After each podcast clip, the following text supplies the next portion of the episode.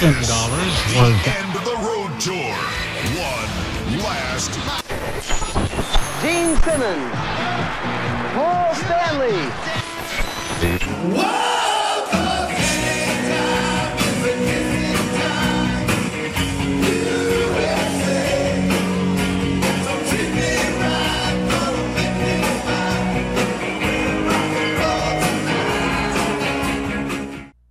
Latinoamérica, ¿cómo están? Estamos acá en Kissing Time, el podcast latinoamericano. Soy Rommel Valle y tenemos a Miguel Musumesi desde Argentina. Hola Miguel, ¿cómo estás? Hola Romel, ¿cómo estás? Hola Carlos, ¿cómo andan chicos? Eh, soy Miguel de X Fiber Argentina. Y bueno, la verdad que muy contento por la repercusión que tuvo este primer programa. Pero bueno, quiero que nos cuente también Carlos qué fue lo que pasó en México. Hola amigos, acá Carlos de México. Acá, pues muchos buenos comentarios del primer programa. De hecho, este, estoy sorprendido de la respuesta de la gente, más de lo que pensaba para hacer un programa piloto. La verdad es que muy buenos comentarios, muy buena disposición. La encuesta, creo que la encuesta quedó muy, bueno, ya sabíamos lo que iba a pasar, ¿no? Eh, ¿Quién iba a ganar? Pero digamos que las demás alineaciones quedaron parejas, ¿no? La gente, hay muy diversos gustos en las épocas de la banda y eso me emociona bastante, que la gente se incluya. Esto es para todos, no nomás es de nosotros. Exacto, sí, a Sí. mí también me, me gustó mucho todo en general, la, la respuesta de la gente.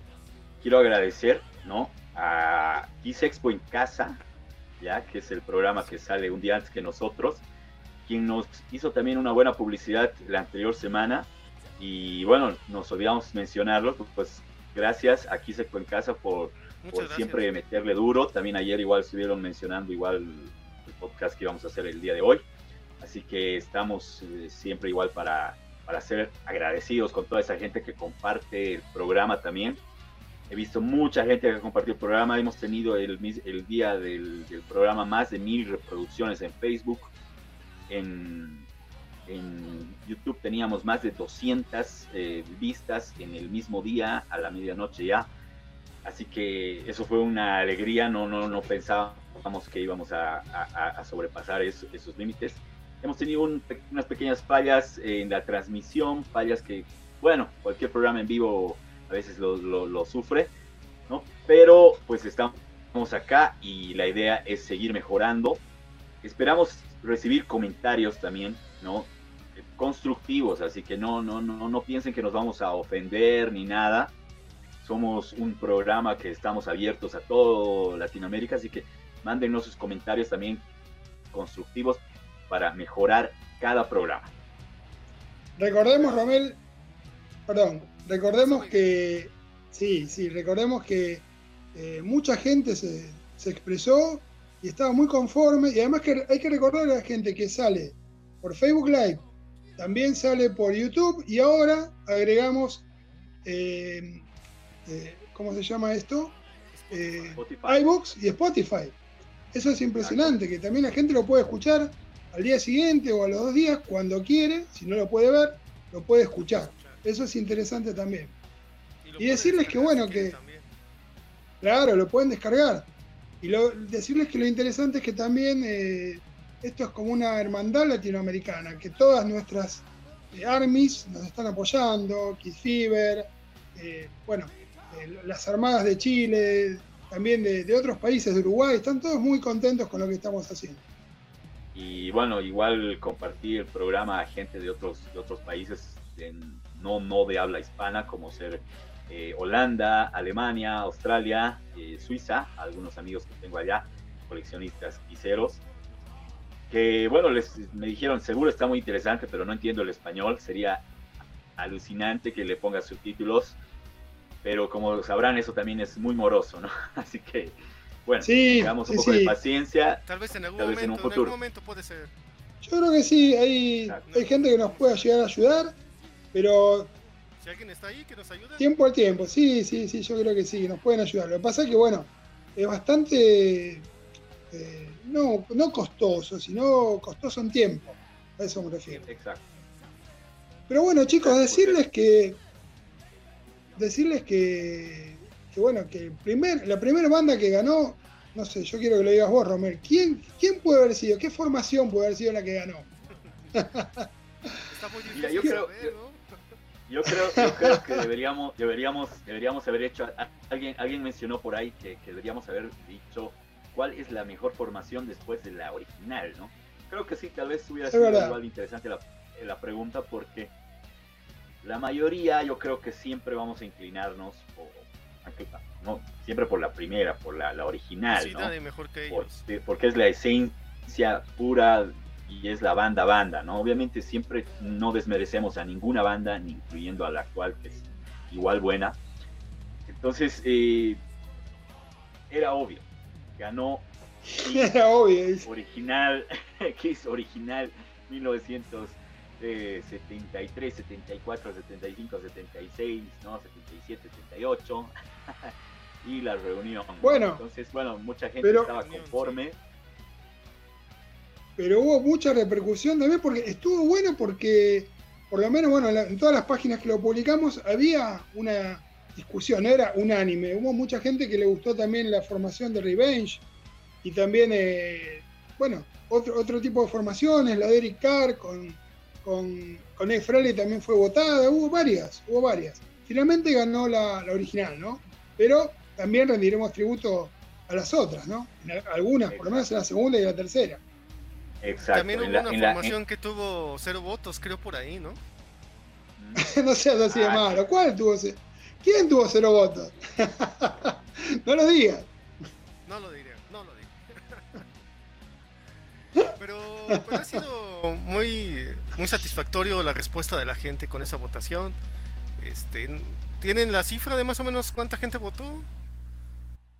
Sí fue bastante En- gente, ¿no? eh, es que es dependiendo, ¿no? En la página del Kissing Time han votado, creo, como una cosa de, de 50 y pico personas, tomando en cuenta de que la página recién está creciendo, ¿no? No, no, no tenemos ahorita los suficientes likes.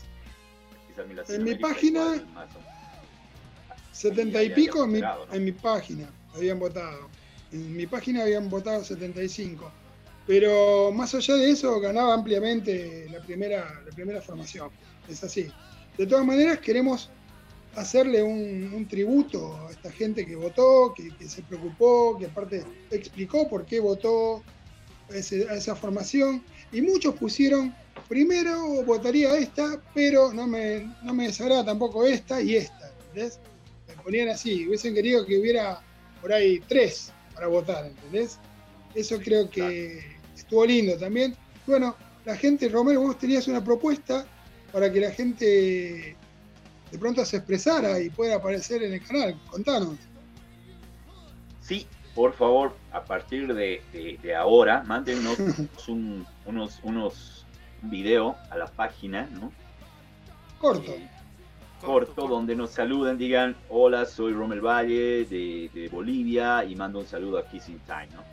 Todos estos saludos los vamos a- a pasar en la página y en la y acá, bueno, en el programa, si es que realmente no son muchos, pero me imagino que sí vamos a, a superar por lo menos la Sí, centena. sí, hay manera de que Eh, se pero pero sí los vamos a poner a todos obviamente porque también queremos que sean parte de ¿no? que, que, que- que- que todos sean parte de este programa así que manden sus, sus videos ya no más el 19 de mayo de 1978 eh, se grabó el concierto en Va- Valencia ¿no? en el parque donde se grabó Kiss Me the Phantom se grabó el concierto para que precisamente para utilizar las escenas de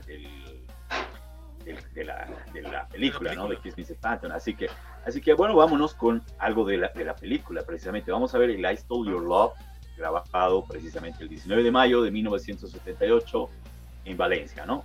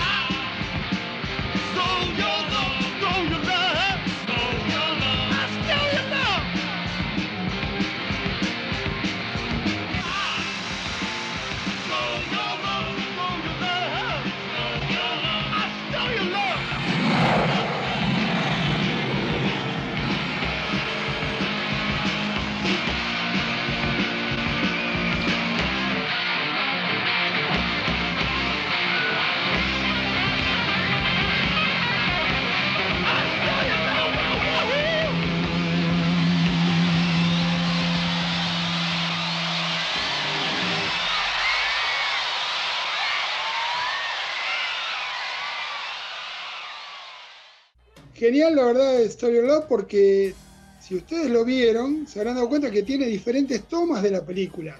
No es el mismo clip que vimos en la película y, y realmente es para disfrutar. Para el que vio la película disfruta mucho de este clip porque dice, che, tiene tomas diferentes. Eso tal cual. Y decirles que bueno, que el 20 de este mismo mes, ahora hace unos poquititos días, tuvimos el 40 aniversario de Unmasked. Justamente acá, tengo una remerita alusiva a esa fecha. Bueno, muy y, y realmente es una, es una era que a mucha gente le gusta. De hecho, yo por lo menos conocí a Kiss a través de Dynasty y después y Unmasked a mí es un álbum que me encantó. Me encantó y a toda la gente que conozco por lo menos le gusta mucho, a pesar de que es una época muy popera, llamémoslo así. Eh, no sé qué piensan ustedes. Eh, Carlos, ¿qué piensas vos de eso? Pues eh, yo escuché ese disco después de haber escuchado todo el material clásico y me gustó muchísimo, pero sí fue un cambio muy radical del Destroyer, de, perdón, del Dynasty al Unmasked. Este, un poco más rock pop, que es lo que quería hacer Paul Stanley. Ah, bueno, vino un productor que venía de, también del Dynasty, Vinny Poncia, y le dio un toque diferente. Además, recordemos que no tocó nada Peter Chris ahí. Es verdad. Cambio. Este. Ace Frehley toca tres temas que. Como que difieren un poco del todo el disco, ¿no? Son un poco más fuertes. No son como tanto pop rock como lo que hace Paul Stanley, ¿no? No sé qué piensan ustedes. Bueno, mira, yo conocí el Unmasked, igual, no, no, no fue de los últimos que conocí, fue de los primeros discos. Al comienzo me pareció algo muy raro, porque no, no era el Kiss que yo había estado escuchando, ¿no? El Lockdown, inclusive ya había conocido igual algunos discos ochenteros, ¿no? El Animal Life, algo así. Entonces, eh, no medio que me choqueó, o sea, me, me- me cambió la onda, pero después de darle un par de vueltas, me voló la cabeza. La verdad que el tema que menos me gusta del, del- del- del disco es Shandy. No sé por qué. Parece un ¡Eh! ¿Cómo no? ¡Eh!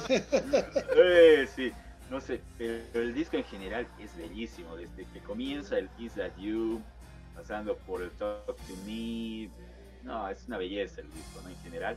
Es muy bueno. Eh, como comentaba como comentaba Paul Stanley no en esa época dice ya en la época del Dynasty dice no qué pasó no sé no entiendo de repente ya aquí se volvió familiar en los 70 veíamos eh, no sé parejas de rockeros yendo a vernos a conciertos y de repente ahora en la gira del Dynasty y la Masker ya era eh, papá, Familias. mamá y, la- y- y- y los hijos no y dijo qué pasó aquí se volvió familiar no Entonces, bueno ¿Sabes qué? fue todo fue, fue todo un cambio no ¿Sabes que tocaste un tema? Tocaste justamente Shandy, que fue bueno el, el primer corte que hubo en clip, ¿no? Y es la despedida de Peter Chris, Shandy, justo como había dicho. Carlos. Y yo no sé si ustedes lo vieron, después lo van a ver mejor. Hay un fallo en el clip. No sé si lo vieron ustedes. Peter Chris en un momento dado. Ya después, cua- mirá Robert ya se quedó. En un momento dado, cuando está tocando Peter Chris, va a hacer un redoble y se da cuenta que no tenía nada que ver el redoble ahí, y hace así y saca los Ah. palillos de nuevo para arriba. ¿Vos lo notaste, Sí, sí, Carlos? Sí, sí, lo he Sí. notado, sí, sí, sí. Sí, de Bueno. hecho, Yo- he visto varias Pero veces el video porque me gusta mucho y me he dado cuenta de ese detalle. Este, Sí. ¿Sabes Peter algo? No, bueno, no, no tiene idea, ¿no? Vaya. No, pero no solo él, no solo él. Mira, a- a- tal vez algunas personas tampoco se han dado cuenta. eh, bueno, para conocimiento de todos, el baterista de este, de este disco no fue Peter Chris, ¿no? por si alguien no lo sabe. No, fue obviamente. Anton Fig, Anton Fig, Tal cual. quien, anterior, quien anteriormente había grabado con, con Ace Frehley, el solista de Ace Frehley, ¿no es cierto? Entonces, Sí, bueno, este, de- este, e- este, este baterista de sesión de nombre Anton Fig, pues es, es, es un maestro realmente de la batería, ¿no? Era un capísimo, que luego inclusive tocó con, con Ace, pero creo que realmente le hizo uno, le dio un toque al disco, pero muy, muy bueno y muy profesional. Un, un estilo muy Ustedes ven- trabado. si ustedes ven los videos del Is That, o sea, del uh, Talk to Me, del She's So European, ya que están igual unos promos de, rock pop, del programa rock pop, ¿no? Donde está Eric Carr en la batería. Igual el pobre Eric sufre, porque claro, acababa, acababa de entrar y no sabe los temas y está, y está comenzando el Talk to Me y él no sabe. Si ustedes perciben bien, el pobre Eric está sufriendo. Entonces, creo que los dos bateristas, tanto Peter como Eric, tuvieron que sufrir un poquito las maniobras que, que, hizo nuestro querido Anton Pick. Para mí es admirable todo lo que ha es hecho. Que es excelente. Anton Pick, con es un estilo absolutamente. es un estilo muy diferente al, de Peter Chris, un, un estilo mucho más trabado, más trabajado, e incluso lo que decís vos también, seguramente le habrá costado a Eric Carr, pero bueno, la gira de Australia se desenvuelve muy bien, Eric, por lo menos se ve que después ya tomó, tomó el timing, ¿no?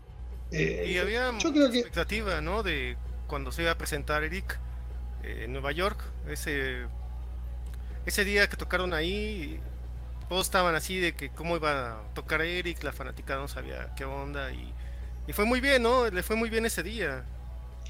Chicos, les hago una pregunta. Eric, se ganó el Para ustedes, Miguel. Para ustedes existe el, el video oficial de Kiss en el Palladium con Eric Carr, la presentación de Eric Carr, ¿existe? Es un mito, ¿no? Dicen que existe. Es un mito, dicen que sí. Yo he visto un par de fotos eh, muy buenas y hay reportes de TV de un par de temitas. Espero que exista, por favor. Yo, sé, yo, estoy seguro también que existe, pero el tema es que, bueno, ahí tocaste algo también importante. Toda esta época, bueno, la manejó la empresa, más allá de ser el manager, y Aucoin la manejó también como empresa Aucoin Production, ¿no es cierto?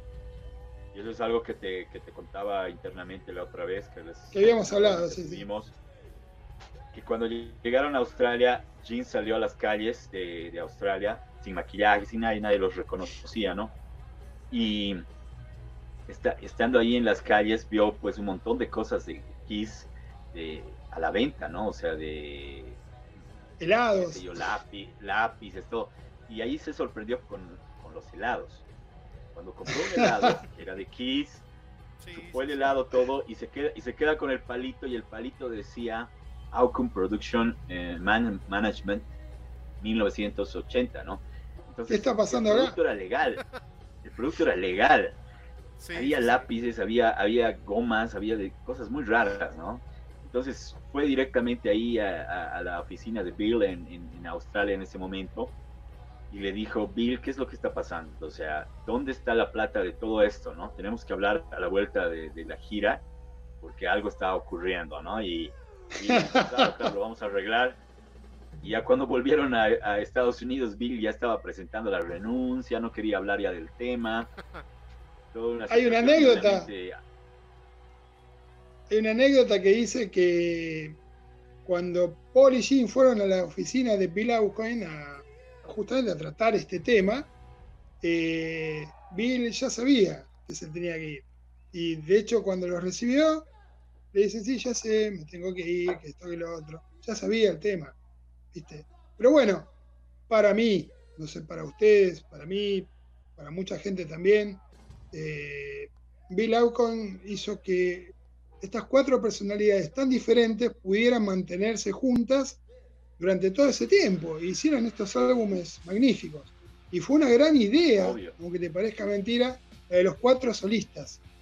Porque si no hubiese sido por esos cuatro solistas, por eso hubiesen separado, le dio un poco de aire a la banda y además multiplicó las ventas por cuatro. o sea que estuvo bárbaro. Además, no nos olvidemos que Bill ha utilizado su tarjeta ¿no? de crédito en el 74 para, para los gastos de la banda porque ya no había plata, ¿no? Entonces, eh, eso es clave, ¿no? Es que le debemos también la vida a una tarjeta crédito. una Master. no, Mastercard no, era una. No me acuerdo qué tarjeta era. No, no, no, era tampoco Visa. No era, American, American Express. American Express. Tal cual. Exacto. Así que bueno, la verdad que esa época fue maravillosa. Sí, sí, sí, una época muy importante, ¿no? Este, de cambios, sobre todo muchos cambios en la banda. Se va Peter, el sonido es diferente. Además de que hacen una gira por Oceanía, ¿no? Que les funciona muy bien, se alejan mucho de su país. Creo que muchos cambios, ¿no? Y que radicaron en, en el futuro de Kiss, ¿no? Otra cosa importante y destacable también, tal vez que muchos recuerdan, es que esa gira, la, en la parte europea, la gira de la Masked, pues llevaron de cabeza de, de, teloneros a la banda Iron Maiden, ¿no? Entonces es también para, para recordar, ¿no? Como, como una banda pequeña también se volvió grande, como es Iron Maiden, ¿no? bueno, ¿por qué no también pedimos estaban sacando su primer disco, de hecho. No, pero ¿por qué no la gente también esperemos que nos comenten los, en los comentarios? Así también sabemos cosas que tal vez ni nosotros sabemos o recordamos. Así que esperamos también que en sus comentarios, ya sea en YouTube o en Facebook, eh, nos hagan algún comentario de algún dato adicional que nos estemos olvidando, ¿no? O, no se nos haya pasado. Australia tiene mucho para, para que nosotros podamos andar. Y bueno, Sí, Carlos, sí. No, no, no, vos, Carlos. Quería comentar que la edición mexicana del Unmesked es muy particular porque salieron ediciones de colores. Esa, y salió un disco multicolor, creo que es el más codiciado, y el rojo. Son de los más caros y más codiciados que ya los coleccionistas más arduos los han de tener o los han de buscar. Este. No sé si ustedes deben tener alguno en sus manos, ¿no? ¿Tenés alguno así raro para mostrar en el, Facebook, por ejemplo? No, ahorita no, pero tengo la edición nada más negra del disco de un mes que en México. La tengo bien cuidada, pero las de colores son muy complicadas. Ya que empecé a buscar yo discos de aquí nacionales, la verdad es que son difíciles de encontrar. La Argentina viene con la leyenda de desenmascarado, toda la, toda la parte hablada, lo que está escrito, digamos, en español. Yo no sé si en otras partes del mundo habrá salido así, pero bueno. en México también Bolivia, los temas en, la apartada de atrás, en la tapa, este, en, español y entre paréntesis en inglés. De hecho, Polygram cuando tomó que era Discos Gamma, que distribuía en México los discos de Kiss, que eran todos en español, Polygram ya pone los títulos en, inglés. No ah, sé, en sus países. En la edición Bolivia viene con la edición argentina dice desenmascarado y toda la caricatura en español. Y la boliviana se copió de, la, de la argentina, ¿no? Prácticamente. Algún día vamos a hablar de las ediciones bolivianas, les voy a comentar unas cosas muy, muy raras de las, de las datos muy curiosos de las ediciones bolivianas piratas que tenemos. Entonces, sí, también viene, viene con la leyenda desenmascarado y es muy cotizado también a nivel mundial. Pero bueno, vámonos un poco a música y ahora nos vamos precisamente lo que estamos hablando, vámonos a Australia y a ver este parte de este concierto de Sydney muy recordado por todos y el tema que da inicio a ese gran disco que es Unmasked, sin duda para mí uno de mis temas favoritos, el tema Is Mío también. Perfecto, vamos a ese tema.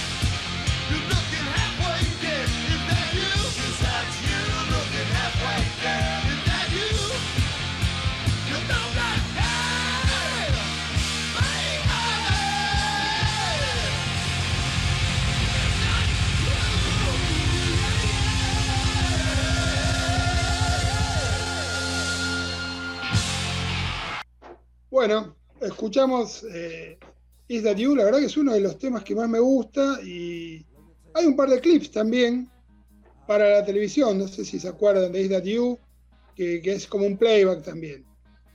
Pero el tema que nos. Sí, el programa Countdown. El tema que nos, eh, que nos vuelve de nuevo y ya entramos ya en otra etapa, digamos, en la etapa más. eh, que la, la segu- el segundo más votado, la segunda formación más votada, que es la de Revenge. Que dicho sea de paso, el 19 de mayo del 92 salió editado ese álbum, que fue uno de los álbumes, un regreso con gloria para Kiss. Eh, Carlos, no sé qué, qué creen ustedes, pero para mí es uno de los, de los álbumes fundamentales dentro de la historia de Kiss. Pues igual como el tema anterior, es un disco que tiene también a cambiar muchas cosas. Eh, un recambio en la banda, un baterista nuevo. Pero no sé si les pasó a ustedes. Yo venía de escuchar discos de los 80s como el Crazy Nights, Animalize. Apenas en esa época estaba escuchando esos discos, era adolescente. Pero escuchar Revenge eh, salió de todo lo que estaban haciendo antes, ¿no? Es un heavy, un heavy metal muy poderoso que no habían hecho antes, ¿no? Y a mí me encantó, o sea, me costó digerirlo al principio porque decía, ay, ¿esto es Kiss? ¿Realmente? Soía demasiado Pero- bien. Para bien, claro. Claro, obvio. No ustedes el, el sonido, cómo lo percataron cuando fue su primera escucha del álbum.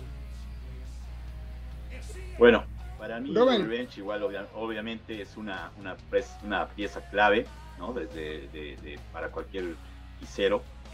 Y algo que tenemos que destacar del Revenge es al productor, en este caso al señor Bob Ezrin. Tal No cual. olvidemos que Bob, que Bob Ezrin fue también artífice de lo que es el primer Kiss y el impacto ya mundial de lo que fue el Destroyer. Cuando salió el Destroyer, eh, cuando se grabó el Destroyer, Bob Ezrin los produjo. Y como algún momento mencionó, inclusive eh, Paul Stanley en alguna entrevista dijo, Bob Ezrin nos enseñó hasta agarrar un micrófono, ¿no? Entonces el tipo los, produ- los produjo muy, muy bien. Pero hay una data muy interesante que yo no conocía, de hecho la descubrí recién esta, estas semanas, que Bob Ezrin se había sentido muy mal de que no lo convocaran para el Rock and Roll Over. Él ya bueno. pensaba que iba a ser, él, él pensaba que iba a ser el productor ya oficial de, de- de la banda, digamos, como lo era de Alice Cooper, por ejemplo, ¿no? Entonces, si, si notamos, Alice Cooper, eh, Bob Ezrin siempre ha estado presente en los discos de Alice Cooper. No siempre, ¿no? Pero bueno, en, en- en la etapa de los 70 me refiero. En la gran mayoría de los álbumes. Y es, y es artífice principal de, de ese sonido Alice Cooper, ¿no es cierto? Y obviamente para mí, igual Bob Ezrin y para cualquier quisero, el, el Destroyer se lo debemos también a- al señor Bob Ezrin, yo no sabía que como también- se había sentido, que, se había sentido muy mal de que, de que no lo convocaron para el Rock and Roll Over. ¿Y cuál es la data de esto? que hubo tanta presión en el Destroyer, o sea, tanta presión de párate aquí, agarra el micrófono así, canta así, muévete así, todo, que para el siguiente disco Peter Chris ya no lo soportaba. Entonces ya no querían grabar y querían desenvolverse de una manera ya única ellos y grabaron el Rock and Roll Over ya sin Bob Ezrin. Entonces, eh, algo que, digamos, si, nos ponemos a pensar, si Bob Ezrin se hubiera quedado es, eh, a producir Kiss de ahí en adelante, ¿cuál sería el sonido Kiss el día de hoy? ¿Cómo sería el Rock and Roll Over? ¿Cómo sería el Love Gone? ¿Cierto? Tal vez, no, no sé cómo sería tal cosa, pero tal vez nos hubiéramos perdido semejantes discos como el Rock and Roll Over, que es rock and roll puro, ¿no? Prácticamente. Se- Y seguramente. vuelve, y vuelve, y vuelve, mira, imagínate, an- Con an- unas variaciones. Claro, es que le hubiera puesto otro toque, le hubiera puesto tal, no, no creo que orquestal, aunque le gusta mucho el tema orquestal siempre a Bob Ezrin, pero le hubiera puesto más armonía, hubiera cambiado un poco tal vez los rasgados, eh, las voces rasgadas de Peter Chris en el... ¿Y les hubiese gustado? ¿Les hubiese gustado que siga así en la misma onda? ¿O de pronto Eddie Kramer? A mí me encanta Eddie Kramer también. Me No, encanta. es que Eddie Kramer... Eddie Kramer Rock and Roll otro- me encanta. o- o- Para saber. otro- estilo. Otro No, que de- por eso de- te de- digo. De, de la trilogía Rock and Roll Over, eh, No sé. Lo- Destroyer y Love Gone, mi favorito es Rock and Roll Over, para mí. Para muchos es Destroyer, pero para mí es Rock and Roll. Es, es un tema, es un tema. Yo no puedo elegir uno de los tres, porque me encantan los tres, la verdad. Y particularmente, bueno, tenemos que decirlo también, Erring fue el éxito y también fue el mayor fracaso con The Elder, ¿no? Así que También. Eddie Kramer no Claro, tiene pero- eso. Eh, Todo lo que hizo con Kiss lo hizo y fue bueno. Así que esa es la realidad. Tenemos que Ahora, hacer un mira. día una encuesta. ¿Cuál te parece el coproductor de? ¿Viste? Claro. También. Ahora, bueno, si nos vamos de nuevo al, al tema, es- en este caso Revenge, Revenge. bueno, es, es, Esri hizo un trabajo espectacular, ¿no? Porque lo trabajó muy Sí. bien. Nuevamente, como siempre, le metió el tema orquestal en el tema Every Time I Look at You, una balada muy bella, ¿no? Que originalmente no estaba pensada eh, que se utilicen precisamente violines y toda esta parte. Quien hizo que se utilice eso fue precisamente nuestro querido amigo Bob Ezrin. Entonces, eh, igual creo que el Revenge también se lo debemos también a este, a este señor, porque tal vez hubiera sonado más crudo y hubiera sonado más, más Carnival of Souls, ¿no? Claro. No con tanta... No con tanta Pero además, además, Romel, el trabajo que hizo bellísimo con God Gave Rock and Roll to You fue lo que decidió la banda decir, sí, este tipo tiene que volver a producirnos. Porque yo no sé si ustedes escucharon la versión de Argent, es completamente diferente a lo que logró Kiss, la embelleció Henry, ¿se entiende? Y le puso un Claro. sonido sí, muy buenísimo, distinta. muy distinta, muy linda quedó. Eh, Y obviamente Sí, después de eso Gospel. todos queríamos eh, que esté Erring en la conducción de Revenge. Creo que todos en ese momento, sí, sí, que lo haga él. ¿viste? Y la verdad que fue un trabajo espectacular. A mí me encanta. Aparte, tenemos, tenemos que tener presente que fue la aparición de Eric Singer y, y bueno, debutó muy bien en ese álbum. Así que está muy bien. Y, y aparte que, bueno, en, en Latinoamérica esa formación eh, fue muy, pero muy buena. Sonaban espectaculares en Argentina, en Chile, en todos los lugares donde fueron.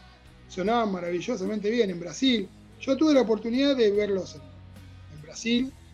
Y, y bueno, la verdad que me encantó. Me sorprendió que no tocaran Rock and Roll Night. Le decía a Carlos internamente que creía que era el único show que no habían tocado Rock and Roll Night desde que existe. Y él me dice que debe haber un par más. Yo no sé, Romel, si vos tenés ese dato. Pero no Sí, debe haber muchos de- más shows. No, no son Sí, no, hay-. Obviamente todo lo que fue la gira del Kiss y del Hotter Than Hell. Porque no había ese tema. sí, quitando- No, no, no, yo me refiero, Pero, de- pero desde que de- existe, sí. Desde que existe, yo no sé si hay algún que otro concierto que no lo hayan tocado. No En la recuerdo. gira del Asylum, en la gira del Asylum, en la gira del Asylum hay unas dos fechas que no lo tocaron. En la gira del Revenge también hay un par de, de- de- de conciertos que no lo tocaron. Volviendo, recordar algo que, bueno, disculpa Miguel, podemos recordar Sí. que también fue un- vino un regreso en Revenge, ¿no? De Vinnie Vincent. Este, Exacto. regresó ah, como compositor, sí, sí, sí. ahí para el- ayudar a la banda, por, lo menos Sí. con Unholy, ¿no? Es un temazo ese. Que estaba todo mal, parecía que no iban a, no iban a poder eh, nunca más grabar nada con Vinnie Vincent, ni hacer, ni, ni, ni saludarlo. Y sin embargo, bueno, sin embargo, el tipo volvió a hacer que Kiss estuviera ahí arriba.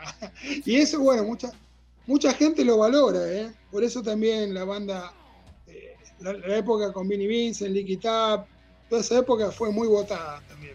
Fue muy votada y muy Pero- querida por, por muchos fans. Pero mira, eh, Paul igual comenta, ¿no? Que, y dice, mira, en los 80 lo votamos a Vin y todo y acabamos mal. Viene, viene así como, eh, como el perro arrepentido, digámoslo así, ¿no? En, en la época del Revenge y pensábamos que, la- que, que- que volvió y todo bien y que, no sé, no pasa ni, ni, ni un par de meses de que sale el Revenge y nos sale una demanda de... de- de- Ah, sí, ¿recuerda? Dios Bueno, mío, volvió el, sí, el, el, Vini, igual, Vini ¿no? de toda la vida. Hace poco pasó igual, ¿no? Reapareció, Tal cual. estuvo con Simmons y después tuvieron problemas otra vez, ¿no? Así es Vinnie Sí, Vincent. Vi- Vini, es un, Es más- Vini es- Vini es un genio, para mí es un genio musical. Pero como persona es una persona que no tiene, creo, bien definido lo que quiere en la vida, no sé, me parece que es así, desde mi punto de vista. Dinero quiere en la vida. Quería vender, ahora está ofreciendo 8.500, cuatro remeras y un par de fotitos por 8.500 dólares. Una locura. Pero bueno, volviendo, señores, a Revenge y ya eh, cerrando un poquitito para no aburrir tanto a la gente de nuestra charla y cháchara, vamos a ir a el programa eh, Libre, no sé si recuerdan, en Brasil, yo estuve en ese programa e hicieron también en vivo Parasite. Y acá lo tenemos con una definición realmente excelente y queremos compartirlo para toda la teleaudiencia. Parasite en vivo en el programa Libre. Aquí vamos. Now we will play a song called Parasite.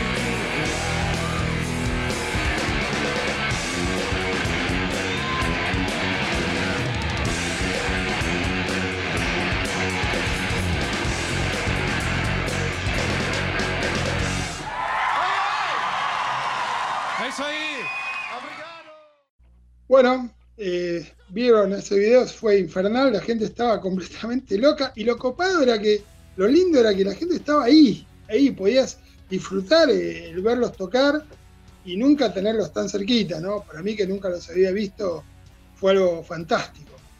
Y para toda la gente también, el conductor era muy copado, la verdad que fue muy lindo ese momento, duró un tema nada más, pero fue fantástico, fantástico. Y seguimos de cumpleaños, Romel. ¿Qué otro álbum cumplió en esta semana? El, Alive 3 estuvo de aniversario esta semana, ¿no? El 18 de mayo del 93 salía este disco muy recordado por todos, añorado, y bueno, hay que mencionar y destacar que no le dieron un espacio a Eric Carr para que participe en una live, ¿no? Es lamentable, muchos fans no tenemos la oportunidad de tener una live 3 de manera oficial, obviamente sí en bootlegs y en audios muy buenos, hay algún concierto del 84, incluso el de Sydney es considerado para muchos el Alive, una live 3, digamos, pero si hablamos de manera oficial, el Alive 3 con Eric Singer y Bruce Kulick es el oficial, ¿no? Un disco muy destacado, muy lindo, muy, muy bien producido por nuestro querido amigo Eddie Kramer. Quien produjo también justo los anteriores dos Alives. Así que bueno, ¿qué nos puedes contar Miguel y Carlos? Particularmente cada vez me parece más pinchado el Alive. si el primero carecía, no parecía que estuviera retocado y estuvo retocado, estos dos últimos, el último sobre todo, se nota que es bastante artificial. Pero de todas maneras me encanta, tiene un sonido puro, limpio, me gusta muchísimo. Y creo que hizo un trabajo magnífico, sobre todo en I Was Made for Loving You y, y bueno, en varias de las canciones. Y mezcló todas las épocas, que es difícil ya a esa altura mechar, ¿no? Varios temas. Porque es verdad, había muchos temas que, que tenían que haber estado por ahí de la época de Eric Carr. ¿no? Recordemos que, bueno, que había mucho también para poner de, de Dynasty, de Masked, por ahí de The Elder, que siendo un tema que por ahí no era, no era bueno, ese, esa época quedó afuera, digamos, para, para, para terminarlo. Y no De sé si estuvo bien. De hecho, hubo muchos temas que quedaron fuera, ¿no? De las grabaciones, como Parasite, Club Gone, Hotter Than Hell. Y Was Made for Loving You fue grabada en unos ensayos, ¿no? Por ahí. Este, no- Hay un ¿Cuál video no oficial. Hay un No. video no oficial, ¿no, Romel? El, claro, exacto. El, I- el I Was Made y el I Still Love You. El I Still Love You, sobre todo, no lo, to- no lo grabaron en toda la gira. No lo tocaron en toda la gira del, del Revenge. Lo grabaron en un. Lo, lo- eh, fue en una prueba de sonido, pero salió tan lindo que Eddie Kramer lo utilizó y lo metió a la Live 3. ¿no? Lo mezclaron, lo mezclaron es, muy bien. no es. Sí, lo mezclaron muy bien. Alguien que, que también ha sido partícipe de la Live 3 y que tal vez no mucha gente no sabe es el señor Derek Sheridan, ¿no? Quien, el tecladista Derek Sheridan, que participa en la Live 3, que ha sido también partícipe de la gira de la Live 3. Y bueno, este músico es reconocido por ser antes eh, haber, grabado con Alice Cooper, luego ser uno de los tecladistas oficiales de la banda Dream Theater. Entonces, eh, nadie, creo que muchos no, muchos no saben ese dato. Y bueno, en el folleto, otro dato, en el folleto del, del, del, del Alive 3, hay unos errores, ¿no? Dice I was made for loving you del Dress to Kill, dice, ¿no? Cuando de- debería ser ¿Qué lo anunció? ¿Paul Stanley? Siempre se sí. confunde cada tanto. Exacto. Y bueno, otra data es de que, bueno, la hay una edición que, que no incluye Take It Off, ¿no? Que solo tiene La 16 edición temas. na- norteamericana, ¿no? Es la que no incluye Take It Off. Ah, Sí, pero ¿Saben que yo tengo la edición, años tengo la edición australiana de ese álbum? La edición australiana Ah. es diferente, viene con un packaging y es muy, muy, muy eh, poco, ¿cómo te puedo decir? Muy poco usual verla. Yo la compré, creo, a un chico que en Mercado Libre la tenía, la compré, y después todos me decían, ¿cómo conseguiste eso? Y fue suerte, le digo, nada más. Porque no es, no es fácil conseguir. No es fácil conseguir. Así sí, que bueno, eh, más allá de eso, eh, es Eric, Eric las, las tuvo todas. Entró con Revenge, al toque, el poquitito tiempo después grabó Alive 3. La verdad que entró con buena pata en Kiss, digamos. Buena estrella. Además, lo que hablábamos la anterior semana, ¿no? Además del currículum que se mandó antes de Kiss, ahora comenzó con una buena con patada voladora. De una. no, ni hablar. Aparte, existe el video casi extraoficial, que es el de, el de Palas, el, el de Palas, de Auburn, Auburn no, perdón, Eh, ¿Cómo se llama el lugar? Romel. Auburn Hills. Auburn Hills, sí. Bueno, ese, es que es, el, Detroit fue, el, Detroit, el Alive 3 se grabó en, tres ciudades. En tres ciudades distintas. Claro. Utilizaron el audio de, tres ciudades distintas, pero el video en general lo grabaron en, el video, uno de los videos lo grabaron justo la noche de Palace, ¿no? Está incluido el, en el Kissology 3, en el disco 1 está es, en una excelente calidad, ¿no? Pero no en su integridad. No, no en su integridad, faltan muchos temas. Faltan siete temas exactamente, si, si, si, no estoy equivocado. Pero existe, existe el video forma extraoficial completo. Pro Shot, Pro Shot, sí, exacto. Pro Shot. De hecho, de, hecho, tenemos algo especial, ¿no? Que, va, que no está esa noche del Palace. Que a ver, preséntanos tú, Carlitos. Vamos, sí, vamos a escuchar algo de esa época, de una de las grabaciones eh, en Detroit Rock City desde el Palace del 92. Se oye muy bien. My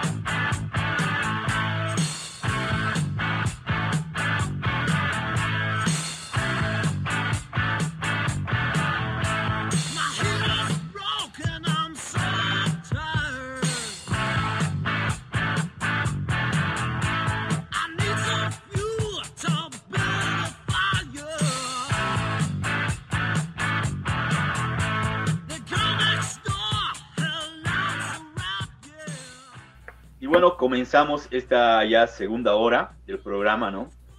Estuvo muy, muy, muy bueno realmente todo lo que tocamos en el anterior sector. Y ahora tenemos a un cuarto participante acá entre nosotros. Y es un amigo también muy querido por, por acá, por, por todos. Es Ramiro, desde Chile, perteneciente a lo que es Quizarmi.cl, quien nos va a acompañar ahora la siguiente hora y vamos a compartir todo lo que se nos viene, ¿no? Vamos a hablar ahora de la formación que ha ganado. A ver, Miguel. Buenas noches, Ramiro. Ganó. Primero, buenas noches. Hola Ramiro. ¿cómo Exacto. Hola, Ramiro. Hola, buenas noches. eh, agradecidos por la invitación. Es un gusto compartir con ustedes. Es un gusto eh, hablar un poquito de lo que es quizás mi CL más adelante. Y gracias por la invitación. Bienvenido Perfecto. Ramiro. Bienvenido, Ramiro. Serás un cuarto conductor esta noche. Gracias. Genial.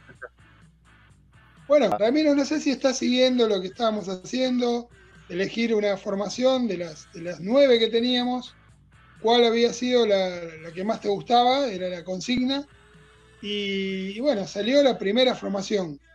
¿Y ¿Vos estás de acuerdo con esta elección? Era, por lo menos para nosotros tres, creo que sí, que fue la, la primera, la mejor. No sé vos qué pensás. Yo pienso que fue lo, lo más lógico eh, que fuera la formación original, o sea, no, no discrepo. Personalmente yo voté por la votación de Revenge, ¿ya? Creo que era las 6 o 7, 7 creo que era. Eh, lo que me parece extraño, o sea, no extraño, pero lo que me parece que también creo que fue el tercer lugar puede haber sido la formación con Eric Carr y, y, y Bruce Kulick, ¿o ¿no? Posiblemente fue esa la, el tercer lugar. Eh, creo que sí. No, no, Sí, Sí, sí, sí, sí, fue ese. Eh, Ramiro, ¿por qué, eh, ¿por qué vos, vos tenés una historia particular con Kiss en el sentido de que cuándo fue que lo conociste?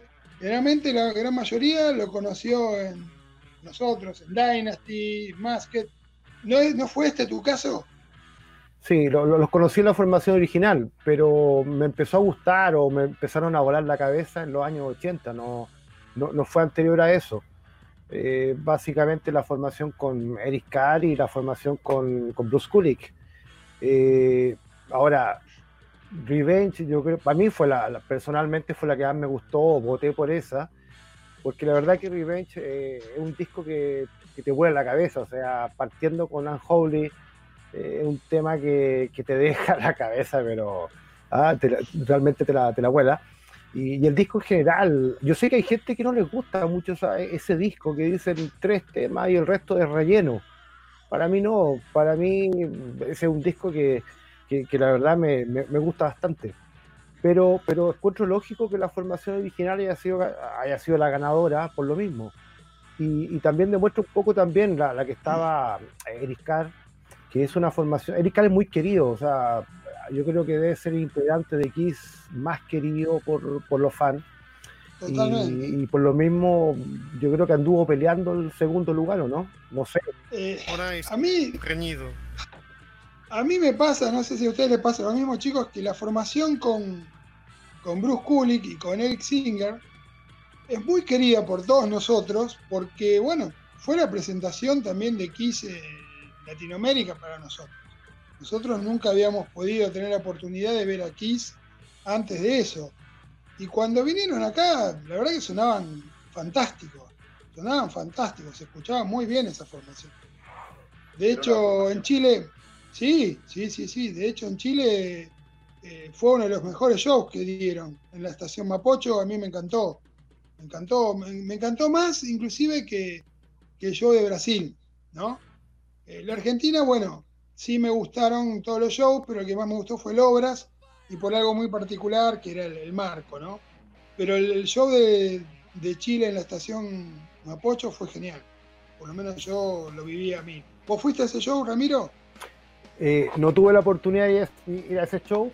eh, estaba, en esa época estaba eh, en un tema de la universidad, así que desgraciadamente no pude.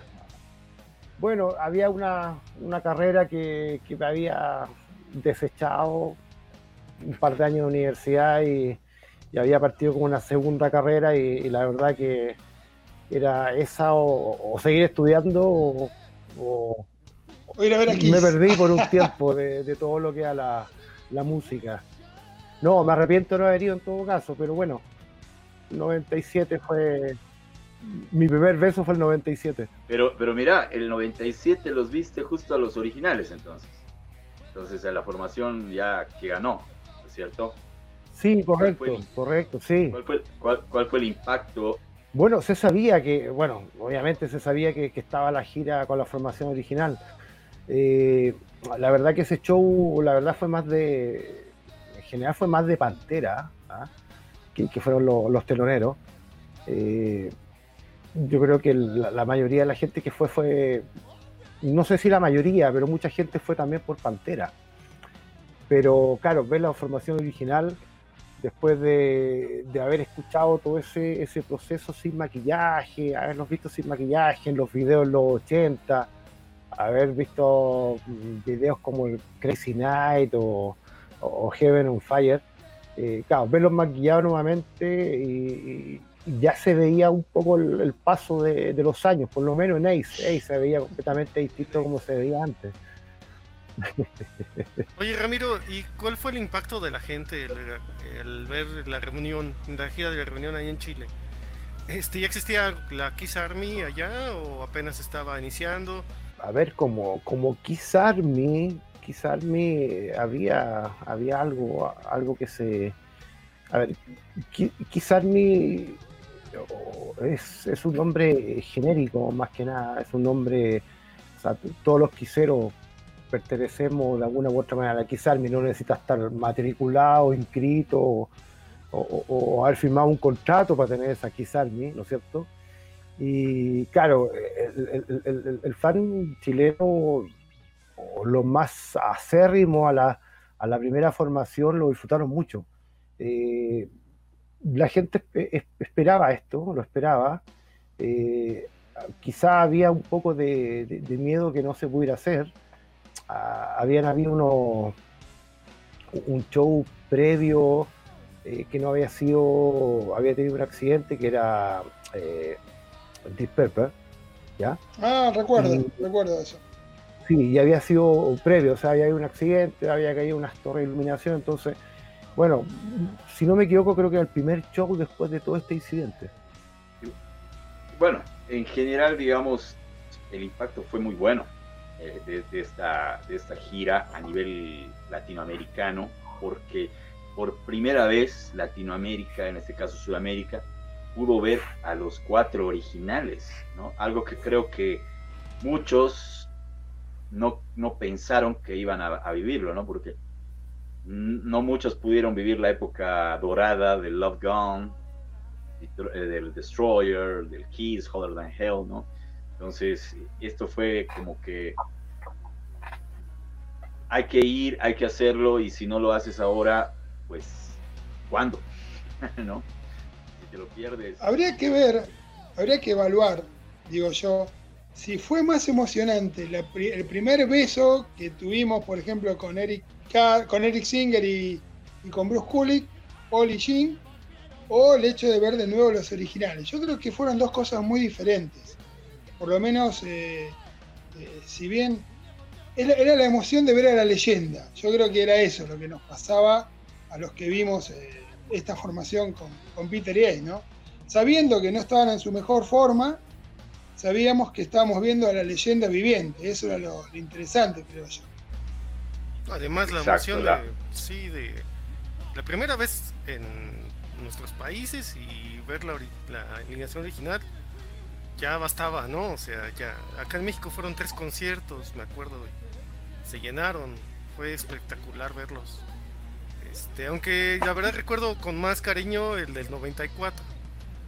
Y fue un concierto muy extraño porque parece que no estaba en la agenda de Kiss. Visitaron Argentina, River, vinieron a México sin todo el equipo y regresaron a Argentina.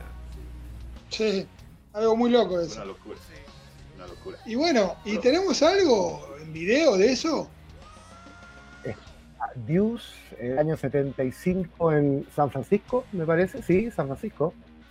Genial, y bueno, tenemos que verlo. A big San Francisco welcome for our special guest tonight, Kiss.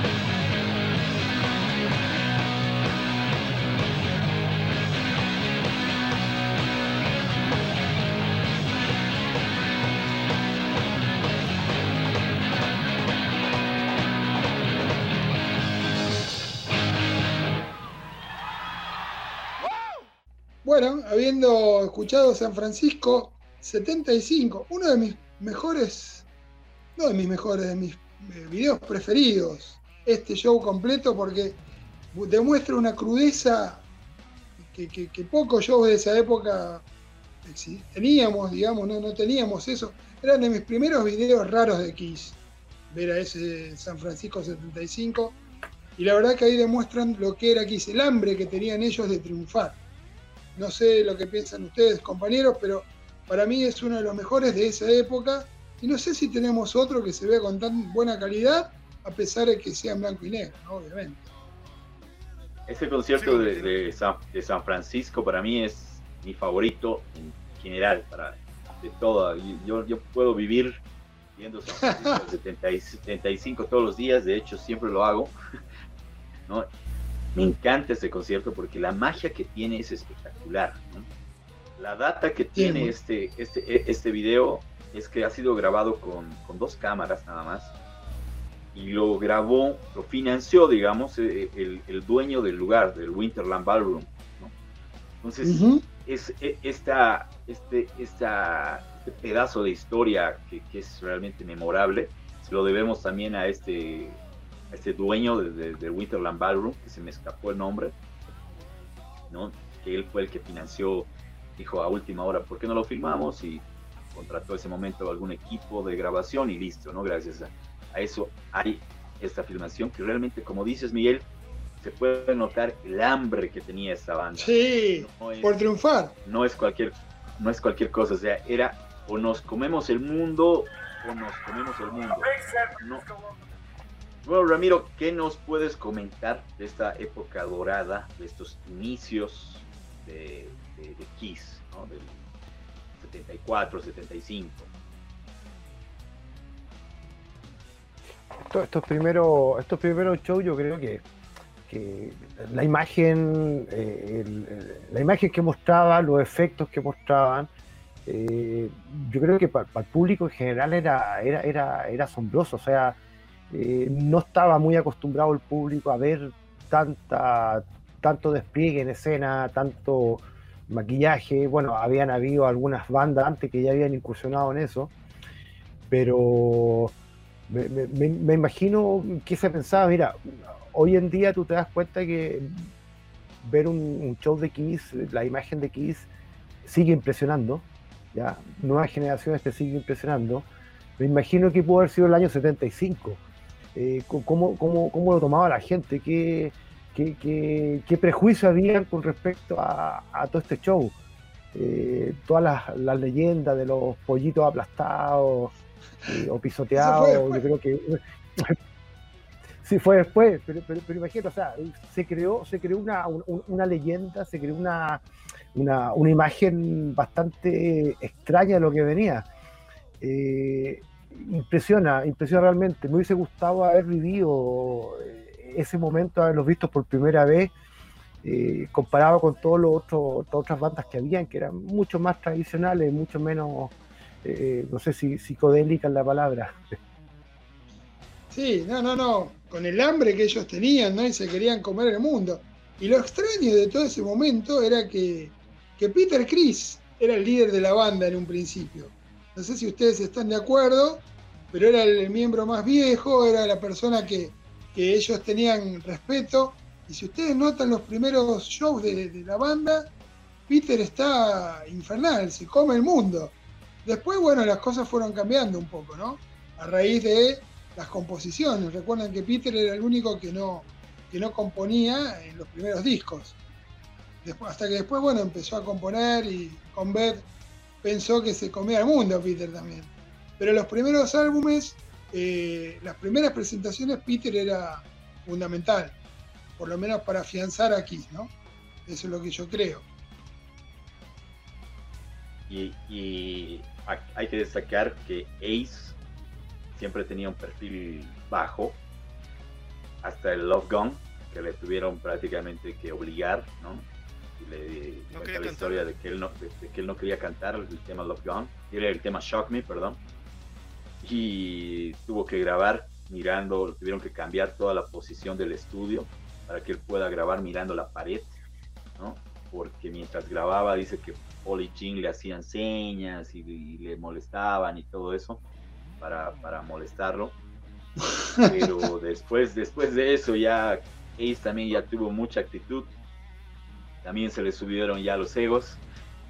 Y bueno, comenzó ya lo que es el tema de egos realmente entre los cuatro, ¿no? Entre Paul, Jean, Ace, Peter. y bueno, perdimos un poquito la magia ya que, había de, grupo a grupo que, había fundado, ¿no? Esta, esta gran alineación. De hecho, Bill Aucoin los obligaba a que firmaran eh, por igual en los primeros discos. Eh, a Paul Stanley y a Gene Simmons, ¿no? Pero después, después de eso, fíjate vos que siempre tenía. Ed Frehley no, no cantaba y le cedía las canciones a, Peter, como en el caso de Strange Ways. Y después ya Peter quería que siempre fuera así. Y no era posible que fuera así siempre. Y siempre le exigían, componer, dale, ponete las pilas. Y bueno, eso, eso va relegando y va creando eh, en las bandas, digamos, eh, una desunión. Porque las regalías no son las mismas para uno que para otros. Y vos como baterista ves que por ahí el otro tiene más dinero, gasta más en otras cosas. Y vos decís, pues si yo también estoy en la banda, ¿por qué no gana lo mismo? Y bueno, porque no compone lo mismo. También está el hecho de otro- decir, después de eso, decir, bueno, yo meto más temas que vos, y listo, y trato de meter más. No sé si piensan que fue así también. Claro. Sí, sí, No, obviamente, sí ¿no? Hubo, hubo, hubo, hubo esos egos, pero también nos hay, hay tres personajes principales en esta época que creo que todos vamos a coincidir. Sean Dillany, Bill Aucoin y Neil Bogart. ¿no? Los tres, Totalmente. los tres, los terceros, los tres personajes después de los cuatro, ¿no? A, a Sean Dillany le debemos todo lo que es la coreografía, lo que es la imagen, lo que es un poco la actitud. A Bill Aucoin le debemos todo lo que es el dinero que era necesario para poder sobresalir en ese momento y quien luchaba para que quien confiaba en la banda, ¿no? Y bueno, a Neil Bogart le debemos que le haya abierto las puertas a Kiss en una, en una disquera que no era rockera, ¿no?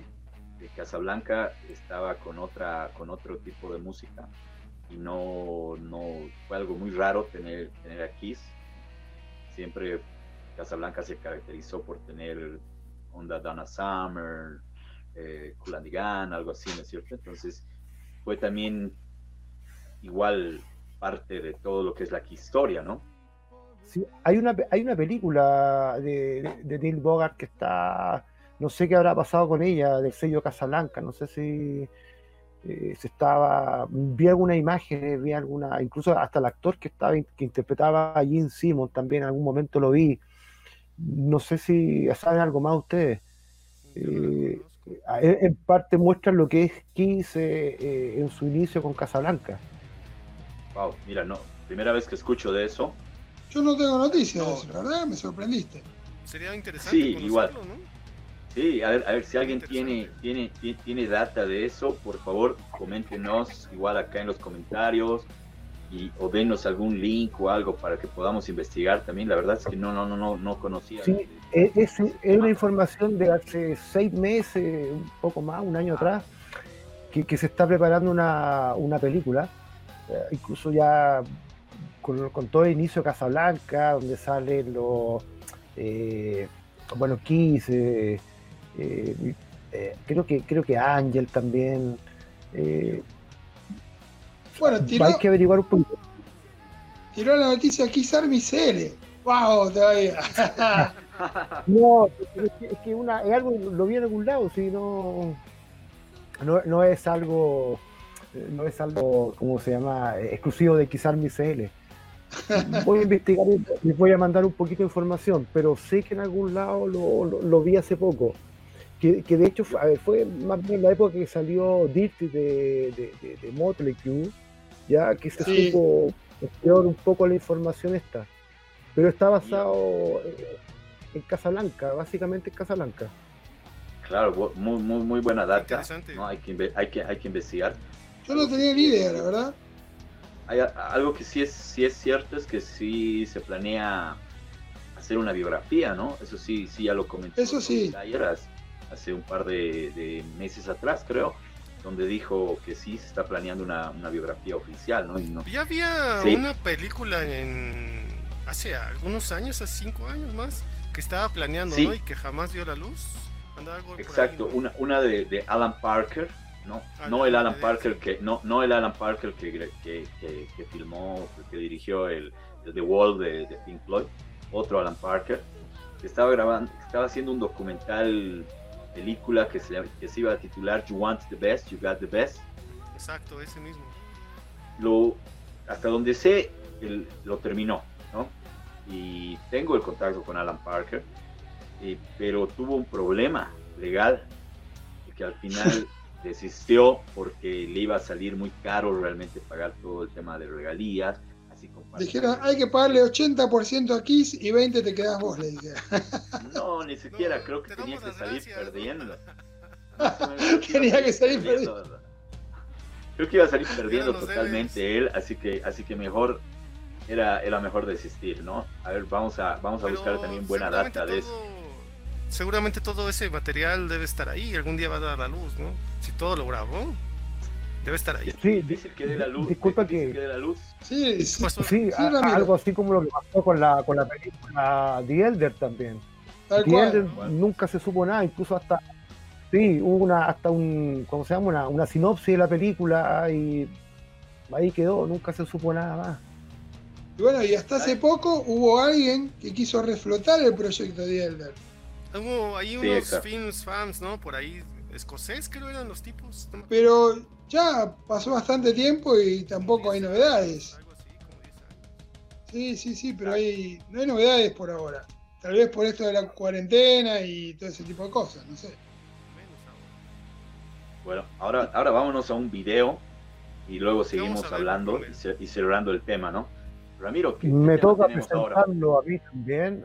Ah, yo lo presento es A ver, esto fue el 76, Anaheim, eh, Hotel Angel.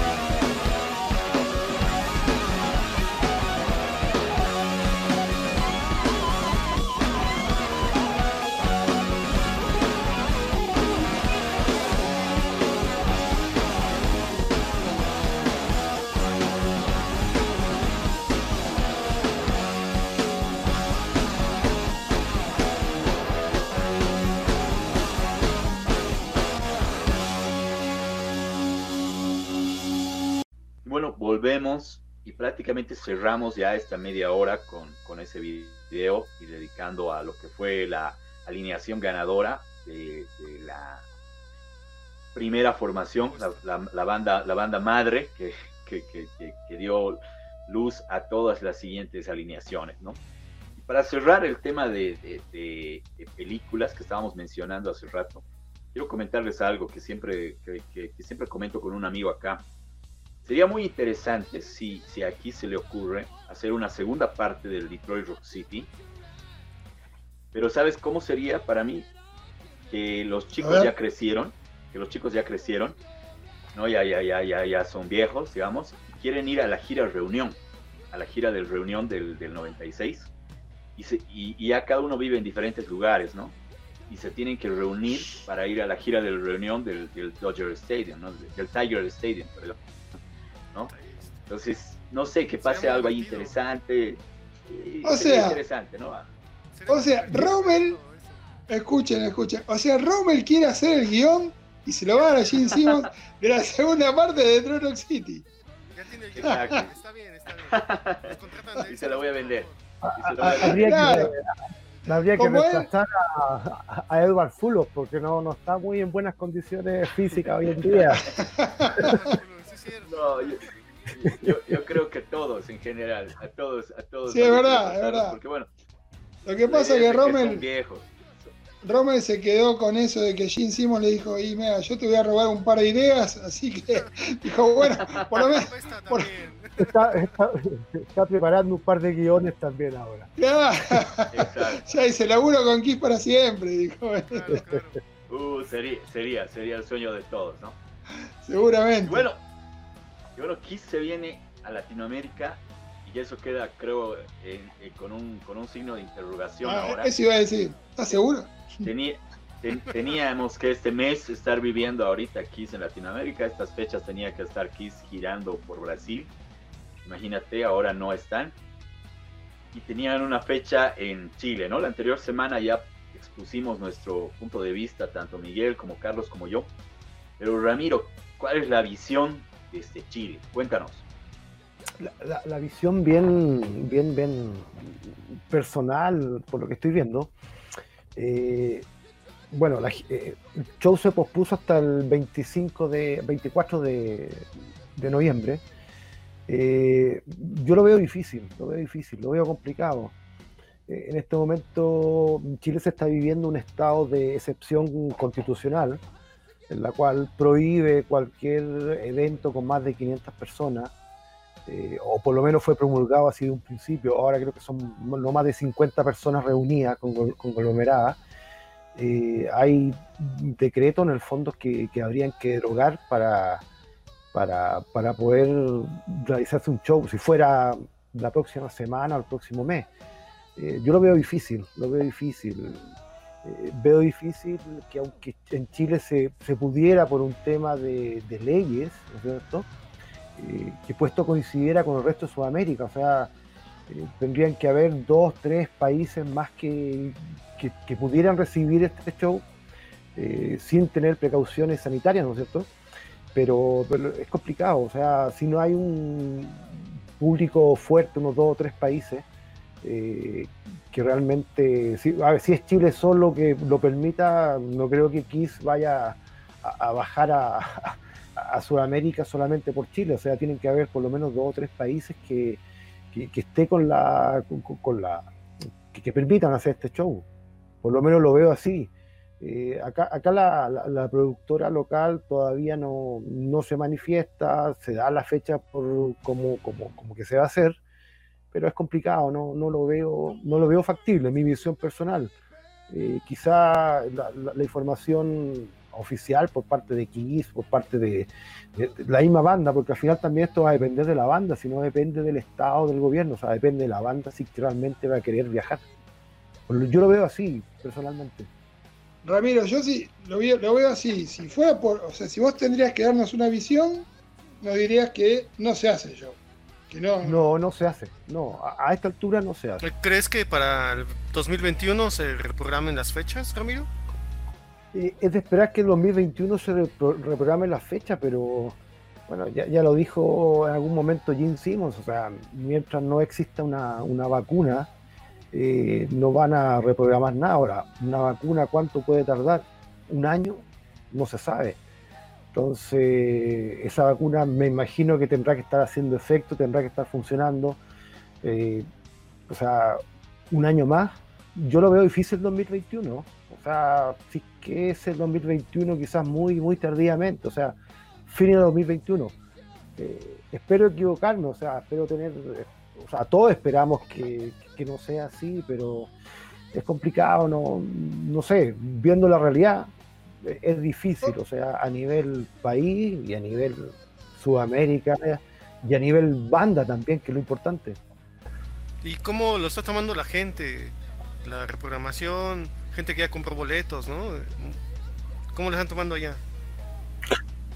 No, mira, está toda la gente está tranquila, está, la verdad que, que- que- que en este momento los, mis amigos, la gente con que constantemente estoy conversando, están, bueno, están pacientes, están esperando la fecha, están tranquilos que, que si no se hacen el, el 24 de noviembre, si va posiblemente a postergar.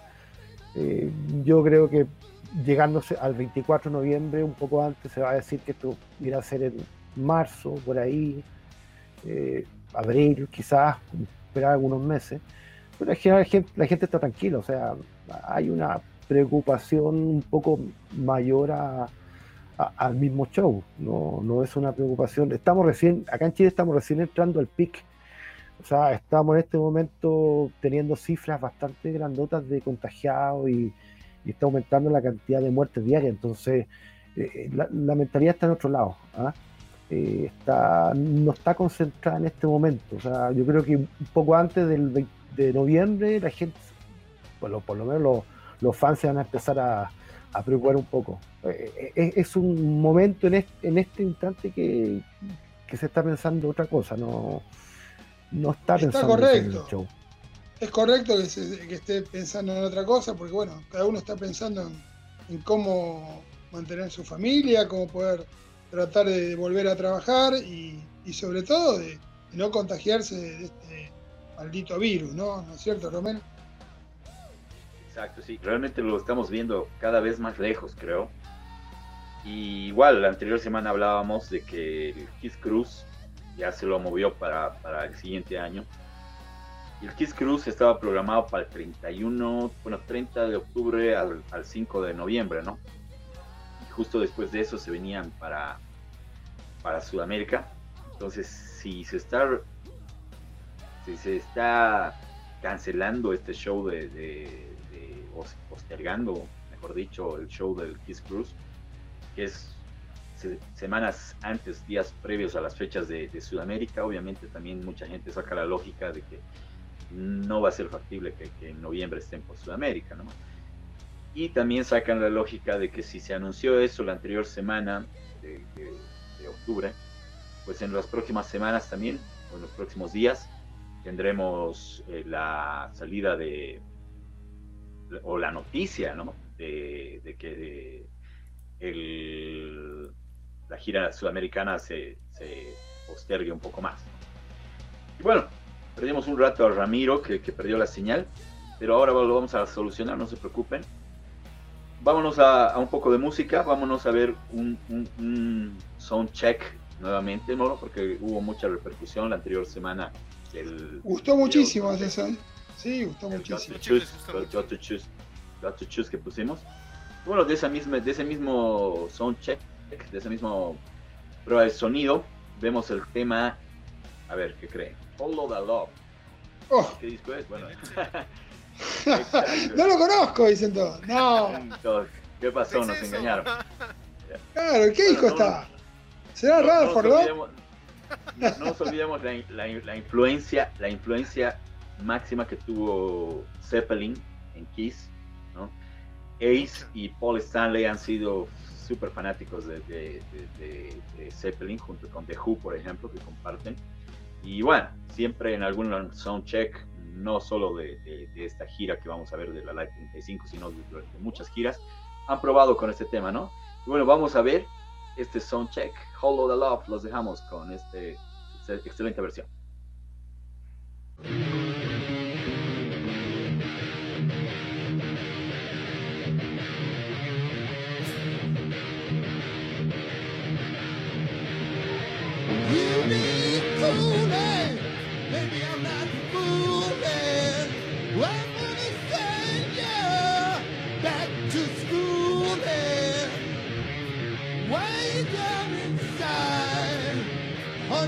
me. I'm only giving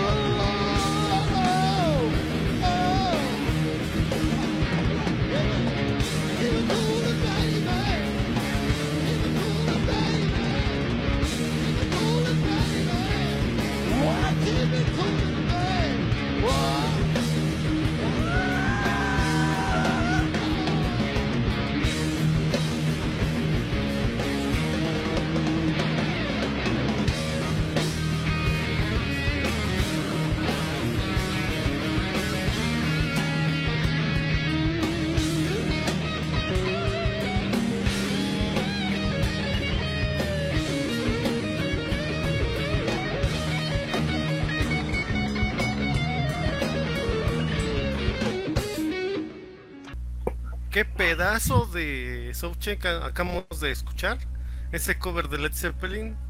Que no sé, a mí me encanta. No sé ustedes cómo, cómo lo sienten cuando lo escuchan. Este, tú Ramiro, ¿cómo lo viste? Cuéntanos un poco también de la historia de Kiss Army CL, como, bueno, lo que tú quieras contarnos de ustedes. Del movimiento. A ver, primero que nada, comentar un poco el video. E- ese video muy bueno, muy, muy bueno. O sea, eh, no sé, todavía, eso fue el 2009, si no me equivoco, 2008, 2009, por ahí. 2009. A ver, 35, sí, sí. Sí, eh, todavía Paul tenía, tenía bastante voz, sonaba bastante bien. Eh, creo que fue una de la, la última gira quizás que, que- que estaba cantando también. Eh, eh, suena muy bien, muy muy bien. Eh, ahora, un poquito de Kiss Army CL. Kiss Army CL partió como una, una a ver, somos un grupo de, de amigos que fuimos administradores de, de Chile, en la cual tuvimos que. A ciertas vallas que no pudimos, no pudimos cambiar y nacimos como, como una, una Army para poder eh, a ver, incorporar un poquito más a gente que no, que no estaba incorporada, eh, hacer más cosas, hacer más cosas sin tener que, que- pedir algún permiso especial al respecto, ser un poco más, más, libre. Eh, nuestro lema como Army CL es quiseros trabajando para quiseros. Eh, dentro de, de esto, o sea, la, la idea es dar un poco de cabida a, a todo tipo de, de- de expresión con respecto a Kiss que se haga acá en Chile. Eh, por ejemplo, el libro Kiss in Chile que se está preparando eh, con, con, con afiches y recortes de, de, de- de- la historia de Kiss en Chile, recortes de revistas, recortes de diarios. eh, tratar de, apoyar eh, ese tipo de iniciativas. Eh, bandas tributos, por ejemplo, que grabaron el Hotel Angel, eh, lo grabaron, lo remas o sea, una grabación por músicos chilenos, ya mejorando un poco lo que todos critican, ese sonido tan sucio que tiene el disco. Músicos chilenos también lo, lo- grabaron. Quizás mi CL parte un poco por eso, o sea, dándole cabida y entrada, más que nada a la familia, la familia. Eh, hemos hecho ya, hicimos una expo como equipo, como equipo hicimos un par de expos siendo en su momento Kiss Army Chile. Eh, tuvimos nuestra propia expo como Kiss Army CL, el mismo equipo de gente. Eh, tratamos de, hacer una expo familiar, incorporar a la familia, ya incorporar a, nuevas, a las nuevas generaciones, los niños, que es lo que nos interesa. Eh, tuvimos también una, una experiencia el año pasado para el aniversario de la muerte de, de Eric Carr y Eric Carr y, Freddie Mercury. Ya nos juntamos con la comunidad cuinera de Chile y, y armamos un evento en la cual mezclamos un poco la música de Queen y de Kiss. Eh, la verdad que creo que nunca antes en el mundo se había hecho algo, un evento por el estilo. a ver a, a Eric Carr tocando con, con- con la banda de Queen, Freddie Mercury cantando Rock and Roll All Night. Eh, fue, fue bastante simpático. Eh, pasó en un momento en que en Chile había un, un estallido social, ya pasó en un momento de estallido social. La verdad que llegó mucha gente, a pesar que estábamos muy cerca de, del, del- del- punto cero de, la- de las protestas y de las manifestaciones. Estábamos muy cerca, estamos en la misma avenida prácticamente. Sea, estábamos en Vicuña Maquena, estábamos a 5 o 6 cuadras donde estaba todo el, eh, todas las manifestaciones. Eh, llegó bastante gente a pesar de eso. Y fue una bonita experiencia, la queremos, queremos seguir como, como una tradición, celebrar la muerte de, de, Freddie Mercury y, y Eric Carr, que es el mismo día, incluso hasta con algunas horas de diferencia. Y ahí estamos conversando con a ver si se puede hacer algo este año eh, con la comunidad cuenera. Eh, las mismas Kiss eh, Expo que hemos, que hemos hecho en una biblioteca pública, sin, sin fines de lucro, que se hace con puro, a puros favores, a puras donaciones de, entre amigos. Se contrata backline, amplificación, nos pasan la biblioteca pública, una biblioteca, biblioteca Santiago. Y bien, o sea, son eventos que la idea es integrar a la familia, o sea, desde las 11 de la mañana con expositores, bandas en vivo, eh, son eventos que la gente les gusta mucho, las recuerda y las agradece por lo demás. Eh, no sé de otras experiencias de expo en Sudamérica. Eh, claro, la expo nuestra es una expo a, un nivel local, no son la expo que muestran en Estados Unidos, en Atlanta, donde llegan integrantes o ex integrantes de la banda, pero no sé, estamos partiendo de algo, partiendo de cero y, no de cero en realidad, porque tenemos mucha buena convocatoria del, de- del público nacional. Hay una, hay varias imágenes, tenemos un, escenario, o sea, un- una, la galería del público llena. eh, lo pasamos, lo pasamos bien, eh, nos gusta que sea eh, la expo es una fiesta en la cual invitamos a muchos amigos y, y esos amigos lo pasan bien y esa es la idea de todo esto. No Te sé si quieren saber. Sí, sí, hay, hay, hay varias preguntas. Eh, primero, bueno, ¿cómo fue que, que surgió eso? ¿A alguien se le ocurrió en especial de decir, bueno, juntemos gente de Queen y gente de, de Kiss festejando el mismo día? Pues, está bien, me imagino que todo el mundo sabe que fue el mismo día de muerte de Eric Carr, todos los fanáticos de Kiss y los de Queen. Pero que se hayan juntado, que alguien se le haya ocurrido decir, ¿y por qué no le decimos a esta gente y sumamos, sumamos algo diferente? Muy buena la idea.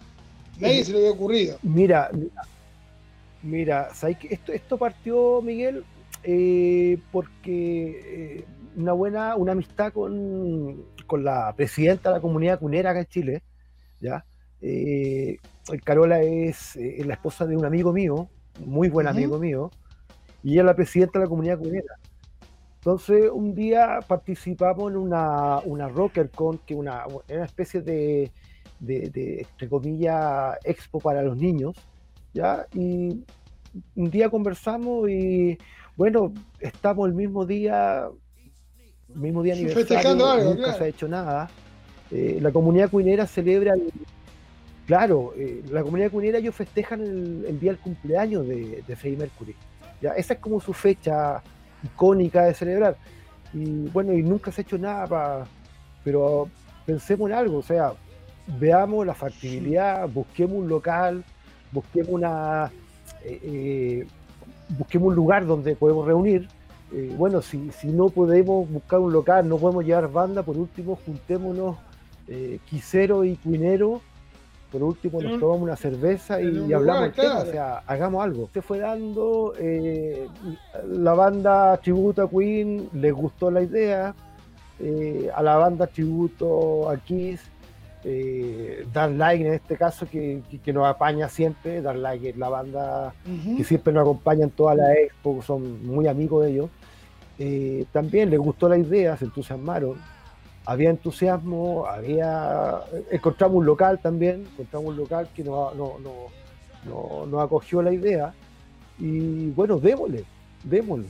Y- y se hizo, o sea, oye, fue, fue un día bastante eh, emocionante. Eh, los músicos, los músicos, sobre todo por los músicos, estaban súper entusiasmados de hacer lo que estaban haciendo. Eh, producto de las manifestaciones, protestas que habían acá en Chile, no tuvieron prácticamente ningún momento de ensayar. Se ensayó, eh, No, sé, dos horas antes de, de empezar la- el evento. Y, y la verdad que salió, no sé, salió bastante bien, salió muy bien. Eh, queremos este año poder hacerlo. Eh, ojalá que se dé, esto de la pandemia, se dé la, la posibilidad de hacerlo, pero la idea es instalarlo, instalarlo como una, una tradición y poder en el fondo, no sé si celebrar, por lo menos, o sea, la palabra exacta no es celebrar, es recordar esta fecha eh, que une a, a dos comunidades eh, y, y que, que en los 70 eran dos comunidades o dos eh, que había discordia entre ellos, era Queen Sí. o era, o era Ah, allá también, ya. acá en Argentina, a ver, Pero- no sé si en, perdón, en toda Sudamérica fue así, Queen versus Kiss. Acá en Argentina existía esa pica generada por la prensa, pero no sé si en toda Sudamérica era lo mismo. ¿Ustedes le pasaba lo mismo? Acá en Chile era lo mismo. Yo no recuerdo. Sí, en Chile pasaba lo mismo. O, ¿Sí? o- o era Kiss o era, o, o era Queen. Ahora, claro, después de 40 años, después de 40 años, casi 50 años, eh, te das cuenta que, que, que pasa a ser una anécdota solamente. O sea, obviamente, eh, obviamente. tanto Kiss como Queen son dos bandas tan sí, son bandas tan diversas, o sea, tienen una historia paralela, eh, no unida, porque es muy difícil, por ejemplo, encontrar una foto de, de, de- de algún integrante de Kiss con, con integrante de Queen eh, juntos, es muy complicado, o sea, eh, claro, eh, Brian May tiene fotos con Tommy Tyler por ahí, hay unas fotos de Gene Simmons también con, si no me equivoco, con, con, con- con- sí, creo que Bri- Brian May también. Entonces, son dos bandas siempre muy separadas, pero, pe- pero bueno, a ver, partimos con eso. Mira, de hecho, en Twitter, la página oficial de Eric Carr lo, lo retuiteó. Eh, la página oficial de Eric Carr también eh, publicó la- el evento, ¿ya? Eh, varias veces, más de una vez. Eh, estaba siempre atento a lo que estábamos haciendo en la página oficial de Eric Carr, o sea, eh, no, bien, bien, o sea, fue una fue algo que, que- que no salió que no fue solamente local, salió de salió de acá y, y se supo en el parte del mundo que, que se estaba haciendo algo conmemorativo a, a- a estos dos personajes queridos por tanto por quiseros como por cuineros. O sea, somos muchos quiseros que nos gusta y Hay muchos Bueno, a todos nos pasa. Es muy raro que, que a alguien no le guste Queen como una, como una buena banda, ¿viste? Que no, no lo vea a alguien como, bueno, Freddie Mercury es internacional, es uno de los mejores cantantes del mundo para mí, no sé para ustedes, Uy, pero no, el mejor. si no es el mejor, obvio. Un frontman increíble, ¿no? Aparte, no solo por la voz, sino por la, por lo- la presencia en escena, ¿no? Y, y es muy bueno que, que hayan tenido esa iniciativa que también los posiciona como quizá el MICL en algo diferente. Eso es lo importante. Eso es lo importante, que es algo nuevo, algo novedoso y, y para, para tener, eh, no sé, para ingresar en algo, para que la gente empiece a, a fijarse un poco en uno, está bárbaro eso. Está bárbaro, a mí me parece fantástico. ¿Te, te imaginas a Freddie Mercury cantando Rock and Roll Night? Me lo imagino, No, no, me lo imagino, yo sí me lo, me lo imagino. Sería Es bizarro, ¿no es cierto? He visto hacerle cover de. Sí, que es bizarro. He visto hacer cover de Elvis y bueno, de, de- de otros, de otros músicos, eh, de otras bandas, pero nunca imaginé. O sea, no. Me, me gustaría, a eso me refiero, me hubiese gustado haber visto eso alguna vez, pero no lo creo cerrado, que hubiese sido cerrado Freddie Mercury en ese sentido. Claro, De hecho, cre- creo que no, no, no, no hubiese tenido problemas en grabar con, con alguna de X. yo creo que ahora. No sé qué piensan. Si, si Freddy estaría Mira, vivo, hay. hubiera, hubiera cambiado muchas cosas, ¿no? Tal vez y tal vez en algún momento hubieran salido de gira con Kiss, tal vez hubieran hecho algo, no sé. Porque claro, esas, esas enemistades que vieron, que vieron entre bandas, siempre son hace años, ¿no? Es como la enemistad que hubo de Aerosmith con Kiss en, en Estados Unidos durante muchos años. Ya mira, en el 2004 salieron de gira juntas. Sí, Entonces, son cosas Sí. que son cosas que van que, que se van quedando, ¿no? Ahí en el en- en- No, y la misma enemistad que hubo con, con, con Ratch. tal cual. tal cual. Sí, sí, no, todas esas cosas. eh, mientras mucha gente cree que, que se odian, que no se pueden ver, eso No, es hoy, todo hoy- creado hoy en día, ¿cuántos? Hoy en día. creado por son- la prensa. Sí, son- sí, lo que pasa con la enemistad que hay con Ratch, también entre Kiss y Ratch, eh, o que existía también, eh, también se sabía mucho de eso. Claro. Bueno, en general lo que lo que nos cuenta Ramiro es de que bueno, Kiss Army CL es una opción más de lo que es una Kiss Army y obviamente eh, establecida muy bien porque está hecha como tú dices por quiseros, para quiseros, para fanáticos y me parece totalmente legal, aprobado por cualquier miembro de Kiss o, o- o- o manager o cualquier persona.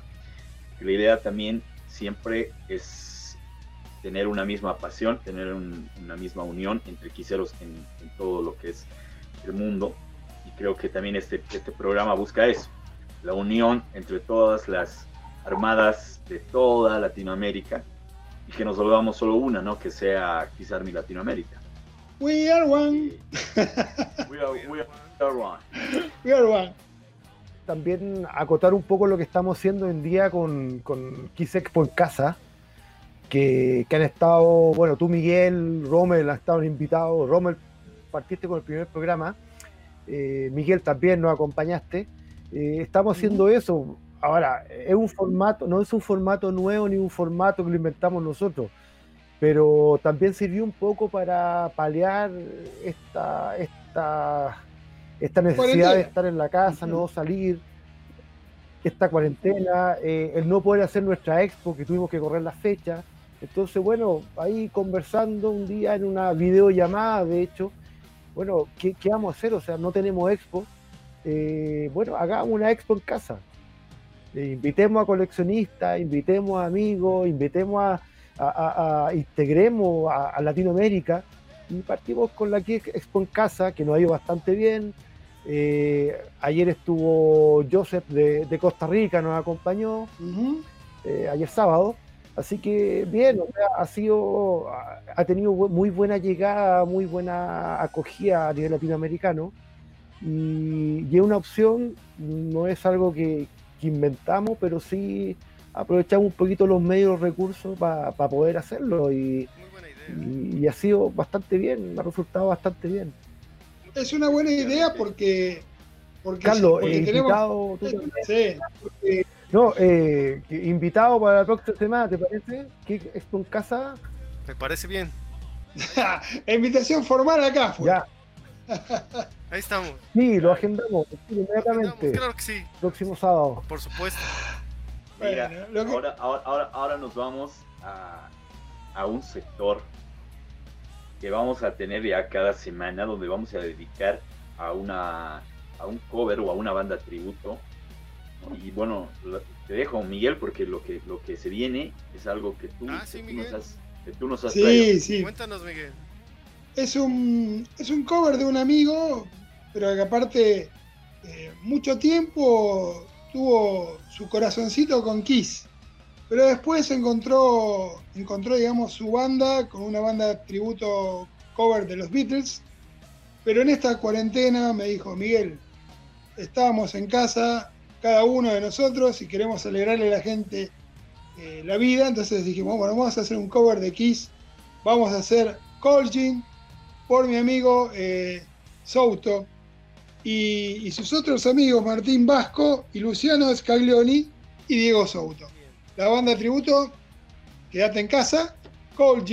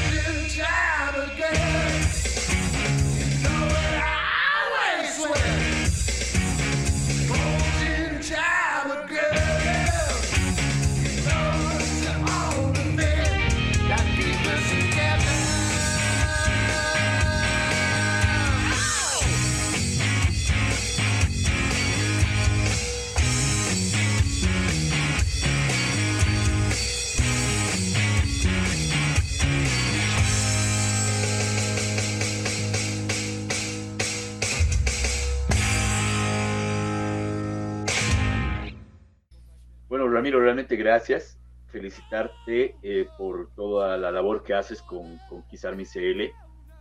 Felicitar también a, todo, a, toda, a toda la gente que te, que te apoya, que está ahí a tu lado y por todo lo que están haciendo. Sé que van a, van a llegar muy lejos. ¿no? Están con, con el primer año de, de- de- de tu, tu comunidad y yo sé que va a ser más, mucho más y va a llegar mucho más lejos. Entonces felicitarlos, felicitarlos también al, proyecto de Kiss Expo en Casa, que es, es nuestro programa amigo, hermano, que siempre vamos a estar ahí.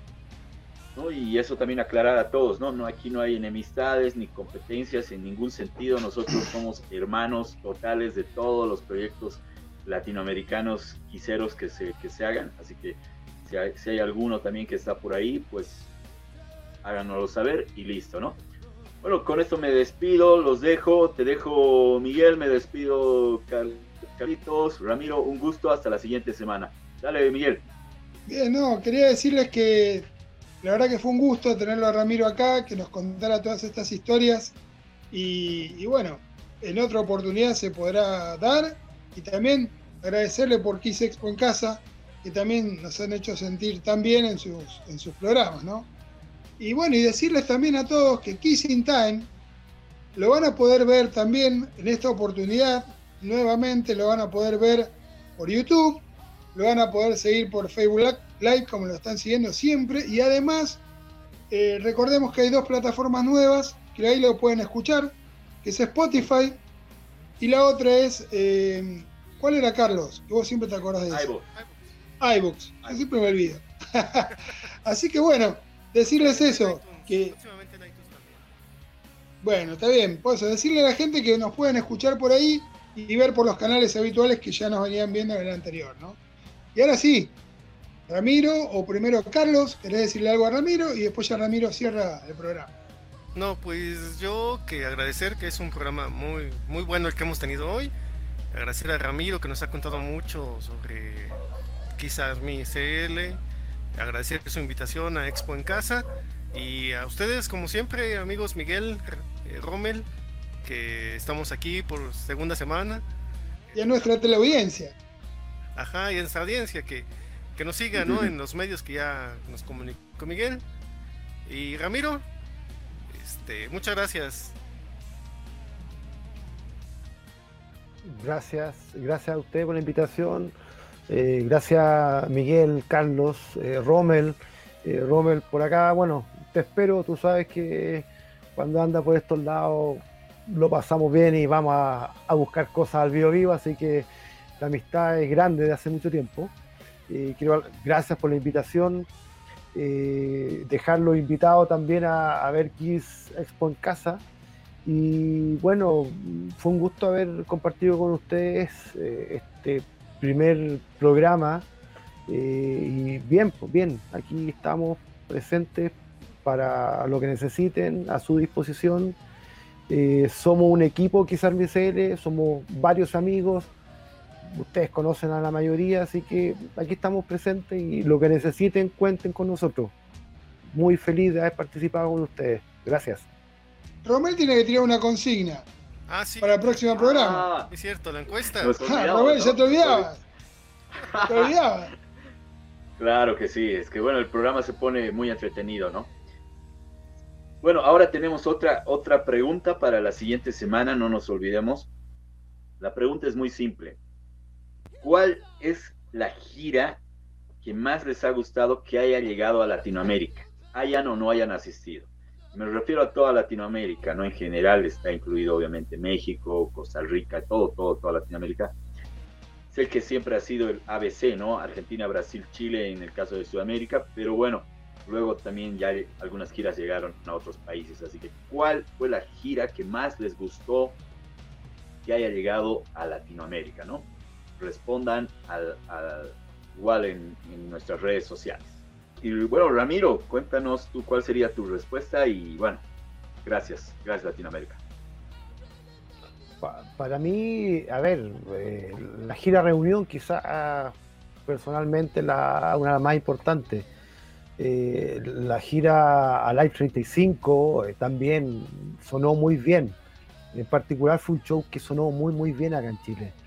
Eh, pero en particular la gira Reunión quizás es la, la más importante personalmente. Bueno, adiós Latinoamérica. Kissing Ya. Time, nos vemos en el programa número Tres. Dos. 3. 2, no, 2, 2. El primero fue el piloto, Ah, este es el número 2.